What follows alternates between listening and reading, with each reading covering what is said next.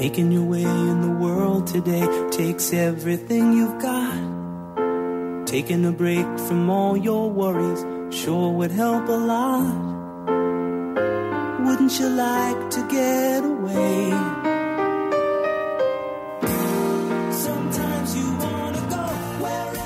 Course, that is the uh, theme tune for uh, Cheers, the American sitcom that ran for 11 seasons between 1982 and 1993. It's John Fardy's choice for the Cultural Toolbox this week. John, you're very welcome. Thank you, Shane. Yes, indeed. There's great comfort in drink, which is essentially what the show is about. Well, no, I'm being a little glib. You know, we talk about TV a lot, and you know, this golden age of TV that we're in with The Sopranos and you know, House of Cards, all that stuff. But you know, Cheer. I nearly said TV, Friends yeah, there. TV did exist before. Yeah, and people forget. Like Cheers is in that great American TV lexicon. You know, it really is. I mean, it, it it's such a great, jolly, well written, well filmed, well directed TV show. It really is. Okay, te- give us. I mean, a lot of people, most people, Yeah. you imagine, will know, but just give us the, the premise for the, yeah, the show. It's a bar in Boston. They were originally going to have it as a hotel, and then they thought it was a bit too kind of Fawlty Towers. Which, which Fawlty Towers is kind of in the ether here a small bit. So it takes place in a bar run by a man called Sam Malone, played brilliantly by Ted Danson's, who's a alcoholic, a reformed alcoholic, a baseball player, and a womanizer. Into this bar comes Diane Chambers, played brilliantly by Shelley Long, who's a poet, an artist, but she has to wait tables. And a Tracy Hepburn romance ensues for the first kind of five seasons. Around that brilliant relationship are these characters, these barflies, the know it alls, the spiky waitress, uh, wonderful characters that are American but are also Dubliners and guys you'd meet anywhere. Yeah, I mean, there, it's it's every bar in the world. It really isn't That, is. the, that is probably the strength of it, isn't it? Yeah, exactly. And and I know you hate it when I put it. It's almost like the Billy Joel song "Piano Man" as well. It's those kind of characters in it. You Yeah. know, the life's losers, but funny losers. You know, Um, it was a huge success. No, no, although not, initially. not No, it, it was in in the Nielsen ratings. It was like the worst. It was seventy seventh out of seventy seventh rated shows. But that's that's the case in so like Only Fools and Horses was a bit like that as well. And it's Slow from the distance of time you look back and people rave about it now. But I, and it had a lot of famous fans, including people like Kurt Vonnegut. But anyway, it was very slow to take off. But the the critics seemed to like it. And the Emmy people seemed to like it. And then by about season three, that relationship between Ted Danson and Shelley Long was, you know, it was, as I say, it was like a modern Tracy Hepburn. It was all people could think about, the on offness of it. People adored it, you know?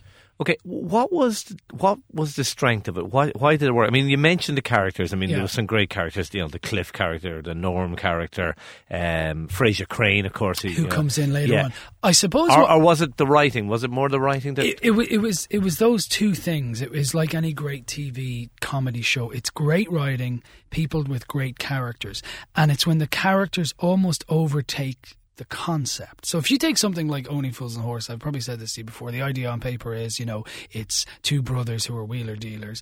But then when you get to the end of Fools and Horses, it's vaguely not about anything anymore. The characters have become themselves so much, and it's the same with Cheers. It's ostensibly about life in a bar, but it, it because it was so funny, so well written, had a lot of heart to it as well. There was a lot of sadness in it because you know some of these people were pretty lonely and well, they were all characters. pretty dysfunctional characters. Really, Yeah, weren't they? absolutely, but I mean, they you wouldn't you wouldn't aspire to be any of them, really, No, would you?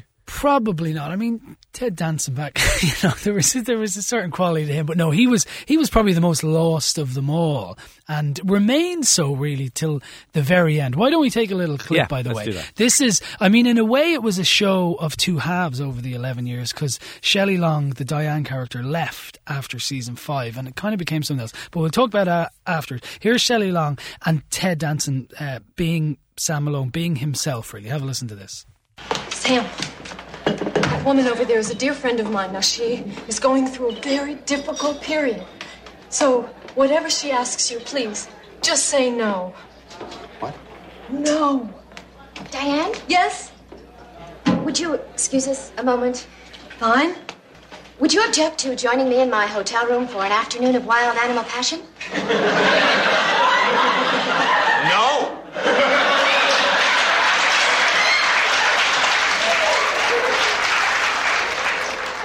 What's your name? Does it matter? No. good stuff. Good yeah. stuff. And Uh, I, I, you know, I was watching a few again this week, and I was laughing out loud, as you are now. You know. Yeah, um, interesting. The the laughter there. Of course, uh, every show, as as we were told before each show, was filmed in front of a live Yeah, studio yeah, audience, and and it didn't. Gra- I mean, sometimes that can grate. Yeah. Uh, but I suppose because it wasn't canned laughter, maybe yeah, it was exactly. genuine. And I, well, it, it can be hard to tell sometimes, and I'm not uh, actually sure about this, but sometimes when they say film is in front of a live audience, they do can the laughter as well as using the live laughter. You know, I know they've done that before, but anyway. But we should mention, by the way, en route to the second part of it is Norm.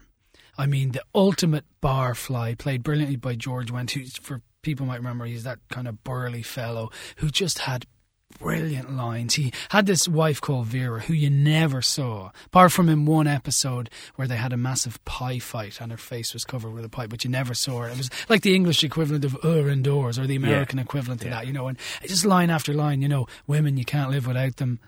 Pass the pretzels, you Yeah. know, or you can't But he, he with them. does love her, though. I mean, that's the interesting thing. It is a slightly romantic kind of. Yeah, in a weird kind In of way, I kind of way, suppose it yeah. is. Yeah, well, she's certain they stuck by each other for all eleven seasons. I, uh, I, I put together some of his greatest hits. Have a listen to this. Evening, everybody. Vietnam? That's that sudsy amber stuff, right? Yeah. Yeah, I've been hearing good things about it. Afternoon, everybody. Uh, what can I do for you, Norm? Well, I am going to need something to kill time before my second beer. Uh, how about a first one? You got it. What'll it be, Norm? Fame, fortune, fast women? Yeah? How about a beer? Even better. How's the search for work going now? I got good news, uh, everybody. I'm no longer looking for a job. I'm now begging for one. Hey! Well, bars can be very sad places. Some people spend their whole lives in a bar. Just yesterday, some guy sat right here next to me for 11 hours. Yeah, brilliant, brilliant. Uh, so, I mean, there was. I mean, the, the some of the lesser characters, in Yeah. inverted commas, lesser characters, became just as important. The other interesting, and you Yeah. touched on this earlier. It managed to get over the loss of, of central characters Yeah. without diluting because it does happen in shows and it often Yeah. dilutes it. I mean, you mentioned the two parts. I mean, you had you had uh, the the two female leads, Kirstie you- Alley, then. Yeah, you also had the the, the barman sidekick because Yeah. Coach, of course, Passed away. passed in away. real life as well. yeah, Yeah, and then replaced by Woody ha- Brilliantly Harrelson. by Se- Woody Harrelson. pretty seamlessly. Yeah, and you know, there's great stories about him. He had a job on Broadway, so he said he went into the audition thinking, you know what, I'm on Broadway. It doesn't matter if I don't get this.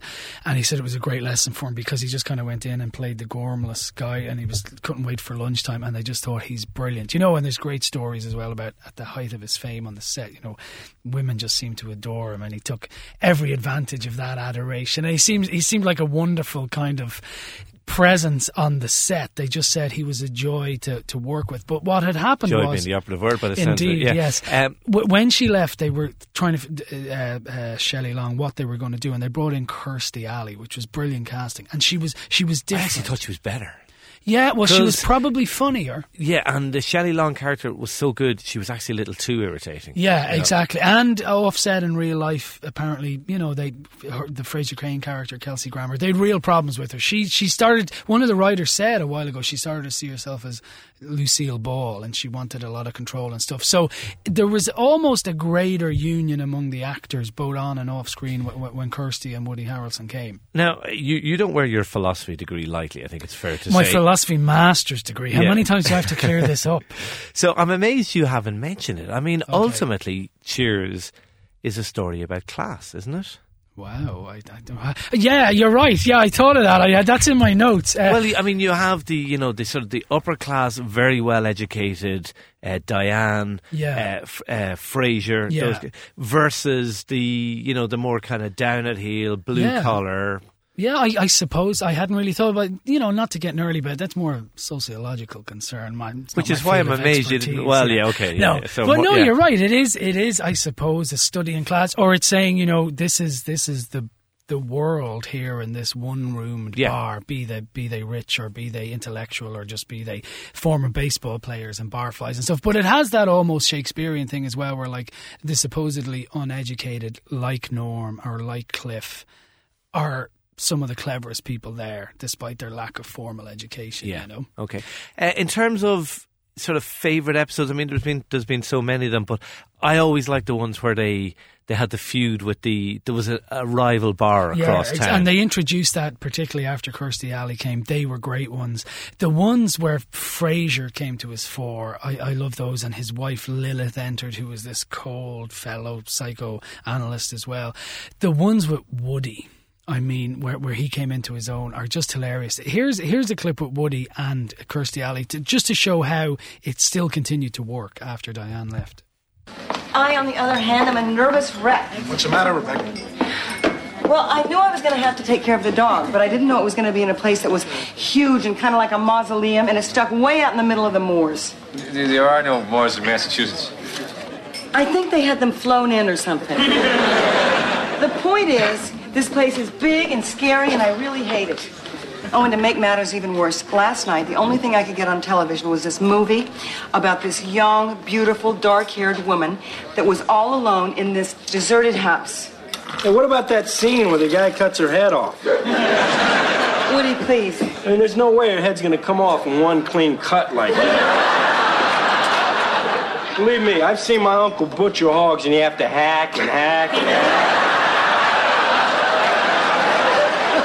And when the gardener got it, Woody, that's enough. all right, don't spoil the ending for everybody else. Hey, but when you see it, take my advice and turn away when you hear. "Rum, rum, rum, rum, rum, rum." Woody. um, you know, you know, I always like to to put in To a, do a butt, yeah. a, a butt. Yeah. Uh, and you know, look, it, it, I I accept it's hard to come up with a butt for for Cheers. Yeah. But Please don't say has it dated. he- here here's the thing I wonder about. Frasier was the was the the, the spin off from Yeah, it, yeah. and I think probably slightly better than that. I mean, I, I but I could watch episodes of Frasier to this day. I mean, they Yeah. still come on, and I still watch them. I'm not sure I'd go back and watch large tracks of Cheers. Well, uh, you know, we did do about a year ago Frasier in the Cultural Toolbox, so it has its own place. Yeah. So I adore Frasier. I suppose this is representative of a time when TV, and I mean this in the nicest possible way, was less clever and Yeah. self-referential. I mean, in Frasier, you have jokes about Freud and all sorts of stuff like that. This is Yeah, straight it's, ahead. It's, it's you know comedy. Dickensian conditions, more like Angie, Angie Dickensian conditions. That that kind of stuff. Yeah, exactly, Yeah, it was. yeah. Yeah, yeah uh, self-regard. Yeah, maybe Yeah. it was just clever. Yeah, maybe, but but but no less funny, I would say. And and and in terms of watching large tracks of it, as I say, I watched a good few of them this week, and I did laugh. Okay. Uh, good stuff. John Fardy, as ever, thanks for coming Thank in you. with your cultural toolbox. That's our lot for today. Off the ball is up next. Big day of sport ahead. I can't wait. All Ireland football day, my favourite day of the year. I'm like a kid in a candy store. Good John. man. Up the dubs. Uh, okay, yeah, I think I'll go along with that. Uh, just time for me to thank uh, Aidan McKelvey, who researched, Stephen Jordan, who produced.